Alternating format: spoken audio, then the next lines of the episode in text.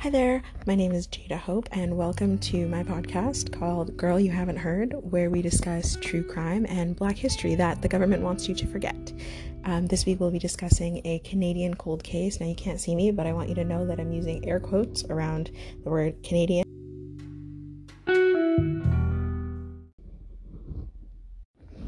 You to know air quotes have been used because Canada is not a real nation and is built on colonialism, genocide, the backs of enslaved Africans, land theft, and racism. This week, we'll be discussing a cold case. Um, we'll be talking about what we can do to bring closure and justice to the family um, as well as offer support in any way that has been requested. I just want to make a disclaimer here all research has been done to the, my, the best of my abilities. The information is as accurate as I can make it, but I do encourage you to do your own research. Don't take everything that I say at face value and educate yourself outside of this podcast and the information that will be shared on it. This week, we'll be discussing the disappearance of Tatiana, um, the hardships that her mother has gone through since she has gone missing, and how local police and international police have been effectively useless in bringing Tatiana home. So, Tatiana was born on August 18th, 2012, to parents Kristen Allen and John, making this sweet girl a beautiful Leo.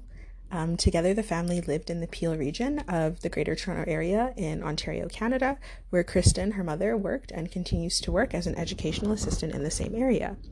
I was unable to find what John did for work or much information about him in general, which will pose a much greater problem that we'll revisit later on.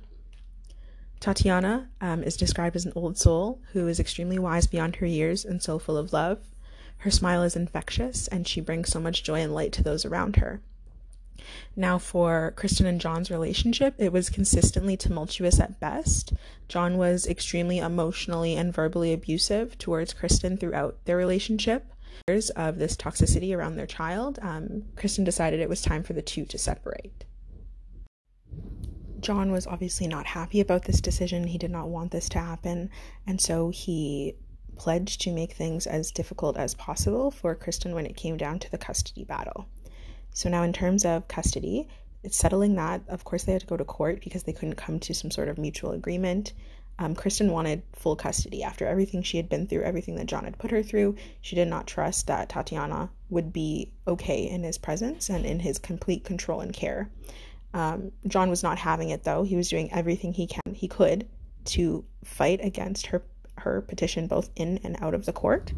Um, so throughout the custody battle, it's from my understanding, Tatiana remained in Kristen's primary care and control and would have scheduled visits with John. A lot of these visits would result in John refusing to bring Tatiana back home. Um, he would call Kristen and say things along the lines of, I won't bring her home unless you give me full custody, sign off on full custody, um, and then I'll bring her, which doesn't really make a whole lot of sense because if she signed off on full custody, then there would be no reason for Tatiana to go back home, so it was just a manipulation tactic on his behalf. And Kristen even had to go and get emergency orders to have Tatiana brought home because he just refused. At some point during this time, Kristen fell in love again, got married, and welcomed a beautiful son who Tatiana absolutely loved and took great pride in. She was a great big sister, and the love was always reciprocated from her little brother. After five long years in court, Kristen was finally granted full custody of Tatiana. She was so relieved and grateful for the ruling, but John was not happy and was not having it. Now, while Kristen getting full custody was a huge relief, it was one that just happened to be temporary, unfortunately. As a part of the terms of their agreement was that John was able to take their daughter on vacations both domestically and internationally. Now, why he was given this privilege, I'm not really sure. It's not really said, it's very unclear, um, especially because, you know, he had problems just bringing Tatiana back home when they were in the same city. Why would he be given the rights by the courts to take their child out of the country and be trusted that she would return safely? I'm not sure. Obviously, this made Kristen very uncomfortable, and she did not like this clause. Um, but there was nothing that she could do because the decision was out of her hands. And at this point, she had been in court for five years. She was asking for full custody. She got full custody. So she wasn't about to go back to court to fight for another five years. Now, in the summer of 2018, John proposed an international vacation for both he and Tatiana. This obviously made Kristen very uncomfortable, and she did not want to grant permission of any kind. She did not trust that her daughter would make it back home safely, but after speaking to her lawyer, she was advised that John had the right to travel with their daughter as long as an itinerary and advance notice was provided, and he was doing both of those things. So if she denied his request, it would give him grounds to take her back to court to alter the agreement, the custody agreement, once again on the basis of denying visitation rights, which he was entitled to. Like I said, it was five long years in court the last thing Kristen wanted to do was go back and keep reliving all of these things, reliving this trauma, having to see John, having to deal with him more than necessary, and also leaving their daughter in this state of limbo, not knowing what is going to happen, where she's going to live, all of these things. It was draining and it was frustrating, and she didn't want to do it. So, when John provided her with their travel itinerary, which stated that he and Tatiana would take a two week vacation um, and travel to Germany and France. The pair were to leave on July 29th and return on August 12th, 2019. Um, and Tatiana would be picked up at the Toronto International Pearson Airport by her mother. And that way, you know, she would know that they were back in the country and they made it safely. So Kristen reluctantly agreed and signed a letter of consent allowing Tatiana to leave the country with John. John also provided her with a WhatsApp phone number to message or call throughout their trip and reassured her that he would answer, or if he didn't answer, he would get back to her as soon as he could. Now, on the day of their departure, Kristen had a missed call from John on this number, but when she attempted to return the call, there was no answer. This would be the last contact attempt John would make. In good faith, Kristen didn't want to assume the worst. She gave him the benefit of the doubt. Oh, there, you know, lots of flights. They were very busy. They had lots of stuff going on. Um, and so she wasn't trying to worry herself that they were unsafe or that something was going wrong. She was just like, you know what? He'll get back to me when he can. Now, time goes on, and she messaged him again on the day that they were to come back and got no response. Heard nothing from him. Now, as I mentioned before, John provided Kristen and the courts with a travel itinerary, and it showed exactly where they were going and the dates, which were from July 29th, 2018 to August 12th, 2018. But prior to leaving for this vacation, um, this wasn't known to Kristen, of course, because they were separated, they weren't together, so there would be no way of her knowing this. But John was making an extra effort to distance himself from his family, which they thought was odd but they didn't think that it was alarming or they didn't see that as raising any red flags. To me, it would have immediately been a big, bright red flag because you're going on a two week vacation with your daughter who you just lost custody of.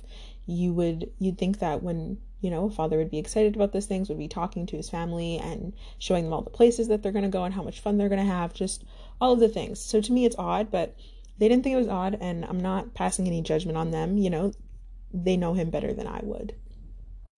But they left on from Toronto on July 29th as planned. But now between July 29th and August 4th, the two of them were spotted um, through video cameras, surveillance cameras, and airport cameras on in Paris, France, uh, Budapest, Hungary, Dubai, and Nigeria. I tried to find exactly where in Dubai and Nigeria, but the information wasn't available, which is kind of ridiculous, especially considering that Tatiana is considered an international missing child. There should be more information about the last places that she was located. Now, the last time Tatiana and John were spotted um, was at an airport in Togo, West Africa. And this is the last confirmed time that either of them have been seen. And date that I'm recording this podcast. It is August 31st, 2021. So that's a very long time to not hear from either of them. But let's let's go back. The pair was to return on August 12th, and they did not. Like I said, Kristen was trying to not freak out. She was trying to not assume the worst. She knew that they were flying internationally, so delays were possible. Maybe there had been a scheduling conflict or a misunderstanding tried to get a hold of John at that number, couldn't get a hold of him. She's trying to not assume the worst. So, two days later, on August 14th, 2018, Kristen had still not heard from John, had not heard from her daughter, did not know what was going on. So, she went to the Peel police to report her daughter as missing. There is currently an international Interpol alert for Tatiana, which basically means that all of the police services or whatever they want to call themselves, all of the police gangs all around the world, um, they all know that Tatiana is missing. They have pictures of her. They know what John looks like. They have descriptions. They've got everything.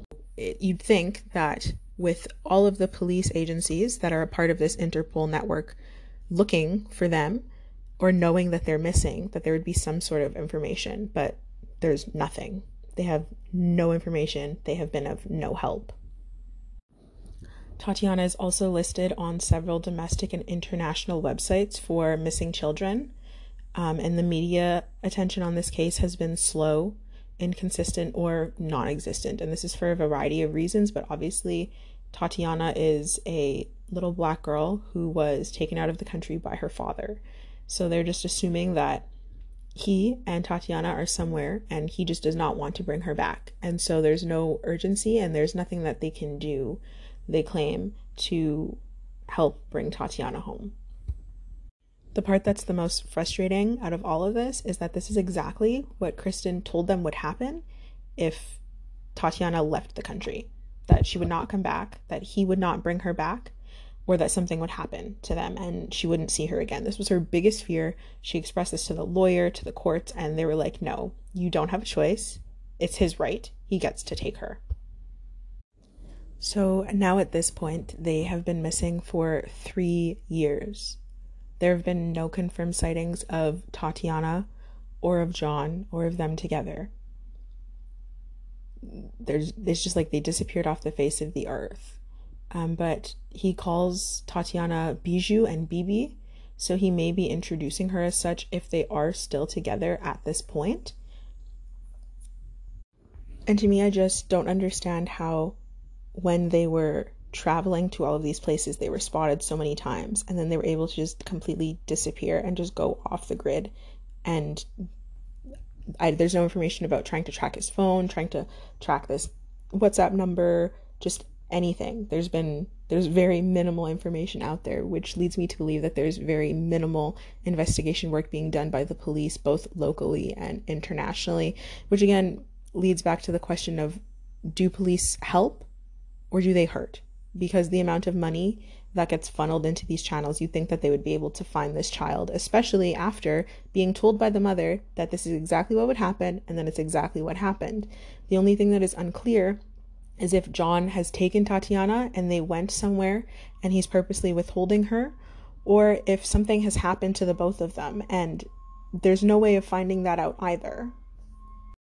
Now, a few days before Tatiana left for vacation with her father, uh, she wrote a message on her mom's door using a pink marker. The message read, I love you. You are the best mom. Tatiana was five years old and wrote messages and drew pictures for her all of the time. Um, obviously, she was a little confused as to why the message was on the door, but the, the message is still on the door. Kristen hasn't been able to get rid of it, and nor does she want to, because this is the last time that Tatiana told her, or one of the last times that Tatiana expressed the deep love that was shared between the two of them. So, since they have both disappeared, there have been very few leads, and it's over three years at this point, right? The three year anniversary happened earlier this month. So it's past three years and no one has heard from them. They have not been spotted, or if they have been spotted, it hasn't been shared with Kristen. And the John's family claims that he has not been in contact with them either. So then that means that there's no contact between either of the families and the pair. As I mentioned earlier, in this episode, Tatiana has a little brother who was one and a half at the time of her disappearance, but to this day, he insists that the family set a place for Tatiana at the table in hopes that she'll be home soon to fill that place where she deserves to be. Now, charges have been laid against John, but Kristen wanted to know that that is not a priority. Like, to me, this seems backwards thinking. If you want someone to come back to the country, um, you're not going to put charges on them because why would they come back? Like what what would make him come back then at this point if he did take her and they are safe somewhere? And Kristen did not ask for these charges to be placed. She just wants her daughter back. That's all she wants. She just wants her daughter returned safely to her. She said the situation has nothing to do with the conflict or history between her and John, but she just wants to make sure that her daughter is safe, alive, and well, as she has not been seen or heard from in three years. And she was five when she went. So she was she was a little kid. And so she's still a little kid and her mom has not heard from her. She's been with her mom her entire life. So now we get into the part of the podcast where I share what you can do to help. So for me, I was very, very unaware of this case, and I literally lived in Manitoba, which is the province right beside Ontario, like a, a couple hours on a flight away from where Tatiana lived and grew up. What you can do is to share this podcast, share information about Tatiana's case. There are pictures and posters and descriptions that I will make accessible so that you can have access to them and you can share them. Kristen is also in the process of trying to hire a private investigator to locate Tatiana. And it is believed that a private investigator would be super useful, especially with all of the added barriers that the pandemic um, has created. So even if Kristen wanted to go and look in those places in which John and Tatiana were last seen, it's been made virtually impossible. PIs are super expensive, and so Kristen needs your help and your support to follow through with this next crucial step in getting Tatiana home and doing what she had hoped the police would have done. She's now having to do it herself and trying to find this money, and it's a lot of money, and she deserves to know that her daughter is safe and well.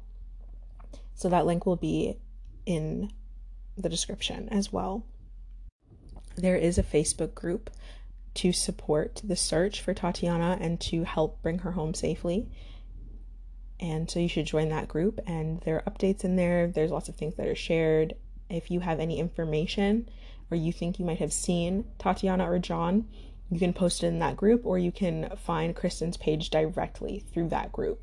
And so you don't, there's no point in going to the police, I would say, at this point, because they have done virtually nothing. And now all of this is on Kristen's shoulders. So if you see them, if you spot them, if you think that you've seen them, you think that you've spotted them, go on that Facebook page, get a hold of Kristen.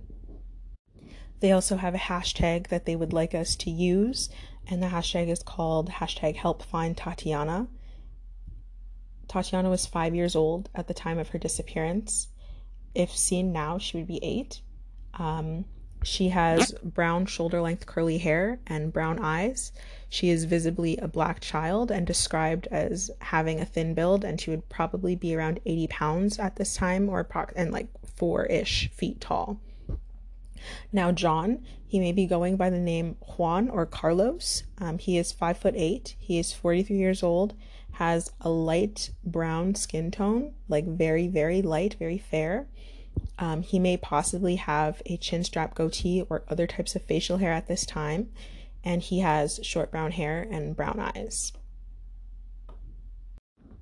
So now is the part of the podcast where I give more of my thoughts on this case and how ineffective the police have been and how ineffective they continue to be when it comes to preventing crimes and solving crimes which involve black women, black children, or black people in general.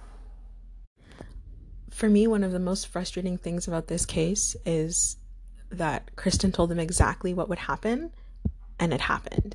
The other frustrating part is that the police just immediately jumped to the assumption that they had disappeared, like he had taken her and just gone somewhere, but there was never a consideration of maybe something happened to them because they were spotted so many times and then just all of a sudden they haven't been spotted at all for the past three years.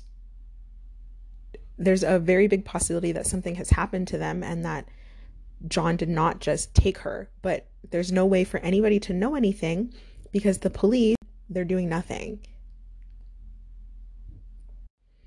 The frustration just continues with this case. There are so many frustrating things, but another thing is just how this hasn't been shared at all. Like, at all. When you look at a national scale, there are some news articles, but it's all very local, it's all very low key. A lot of the interviews that have been done is because Kristen is pushing for them, she's asking for them, she's going out there and telling her story. People are not coming to her to try and, at least not very much, coming to her to try and help. So that's very frustrating. The other frustrating part is COVID times, babe. So her hands are very, very tied in terms of what she can and can't do to go and travel, but also in terms of finances, right? Everybody is really strapped right now. Everybody's going through it. And so for her to now have to create a GoFundMe, put herself out there publicly, all her information out there, so that she can maybe hire a PI to maybe help find her daughter. And when you go on that GoFundMe, there were people saying some really horrific, disgusting things to this woman who's just trying to get her daughter home safely, being very overly critical of her instead of being overly critical of the police and the system which allowed this to happen, the courts that granted him this privilege, the police who have not found them and laid charges before knowing anything. So then, if he were going to come back, he wouldn't because the minute he gets back here, he's going to be arrested and he's going to go to jail.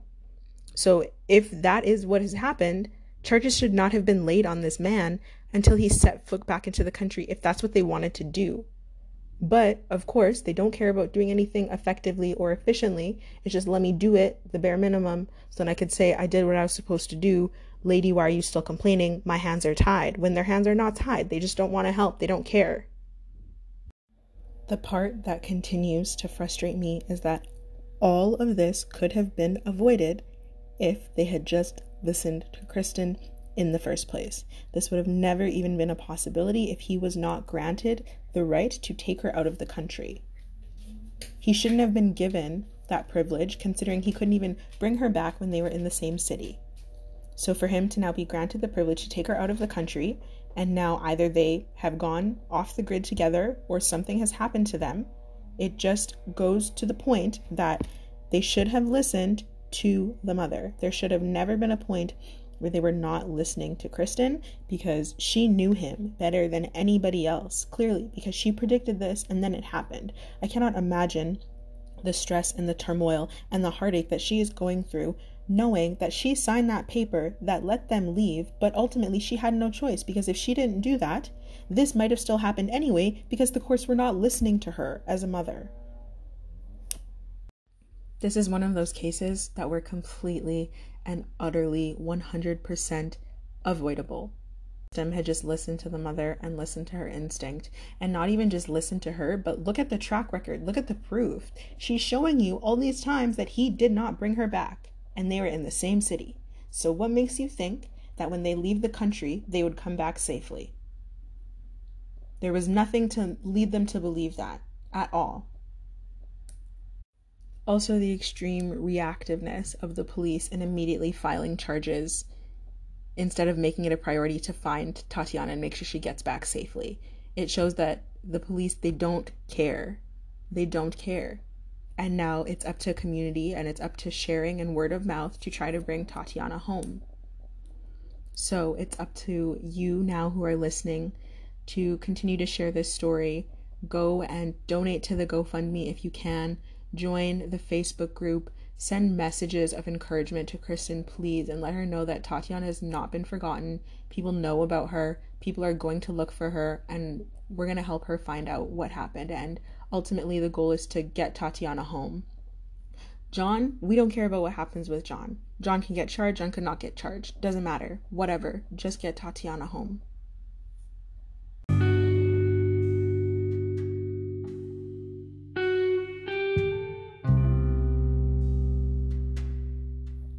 I just want to thank you so much for listening and tuning in to this episode of Girl You Haven't Heard, where we discussed the disappearance of Tatiana, what you can do to help, and how you can help bring closure to her lovely mother and her family who misses her so dearly.